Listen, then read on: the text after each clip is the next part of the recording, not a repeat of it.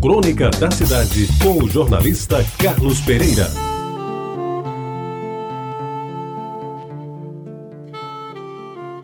Amigos ouvintes da Rádio Tabajara, ao longo da minha vida eu tive muitos sustos, muitos, mas certamente o maior deles aconteceu há 39 anos. E foi de tamanha intensidade que jamais pude esquecê-lo. E por isso resolvo contá-lo nesta crônica da cidade, nesta quinta-feira, 3 de julho de 2014. A festa estava preparada e o estádio recebia um público que quase preenchia sua lotação.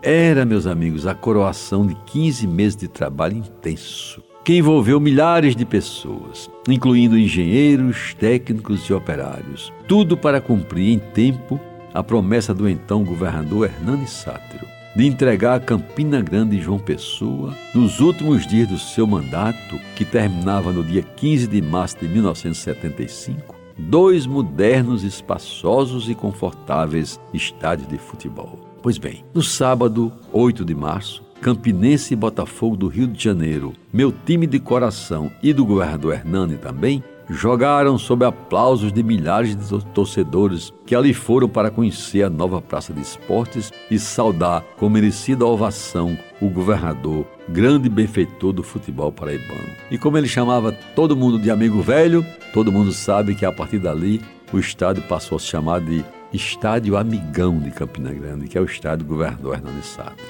No domingo, dia 9, no dia seguinte, o Botafogo Carioca se deslocou para João Pessoa e às 15 horas adentrou o belo gramado do estádio construído em tempo recorde para se bater com o nosso Botafogo da Paraíba, o belo paraibano.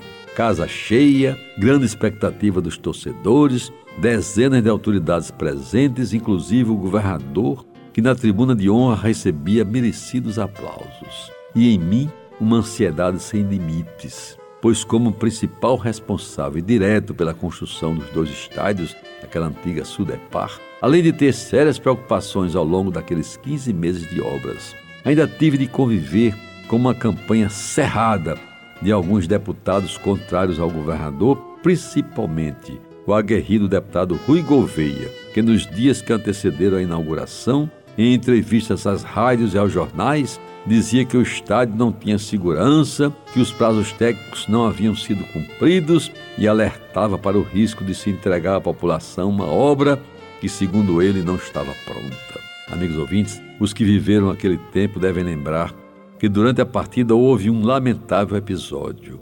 Ao que parece, até hoje não se sabe muito bem, uma bomba foi detonada debaixo da arquibancada chamada Arquibancada Sol, cujas consequências teriam sido muito mais graves se a equipe que construiu o estádio não tivesse tomado as providências que uma obra daquele porte merecia. O certo é que, talvez sugestionados pela campanha negativa do deputado, centenas de torcedores que estavam naquela parte da arquibancada, ao ouvirem o barulho, correram em direção ao gradil. E eu, amigos, jamais isso saiu da minha retina.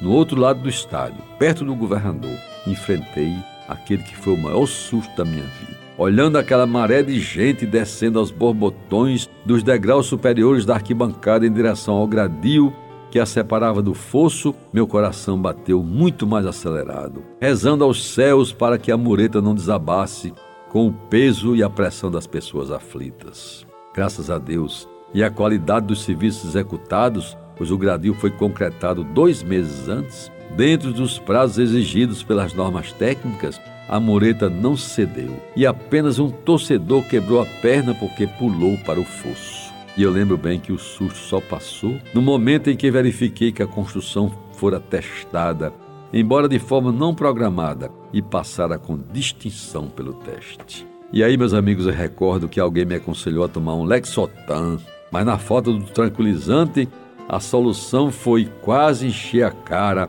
com alentadas doses de Chivas Regal, o uísque preferido do governador Hernani Sátiro, que evidentemente não poderia faltar naquele ato. Já se vão 39 anos, mas a lembrança ficou para sempre. Assim como o estádio que passou mais de três décadas sem receber os melhoramentos e os complementos que precisava. Hoje, dia 3 de julho de 2014, à noite, o Almedão, quase que totalmente reformado, será reinaugurado oficialmente. Graças às obras que foram realizadas dentro e fora no entorno do estádio, temos agora uma praça de esportes à altura das necessidades do futebol da Paraíba. O governo do estado está de parabéns por ter, depois de tantos anos, transformado o Almedão num estádio digno de ser visto, usado e elogiado por todos. E, para repetir o histórico jogo do dia 9 de março de 75, teremos novamente hoje, frente a frente, os meus dois Botafogos, o de futebol e regatas do Rio de Janeiro e o Botafogo Futebol Clube, o querido belo da nossa Paraíba. Você ouviu Crônica da Cidade com o jornalista Carlos Pereira.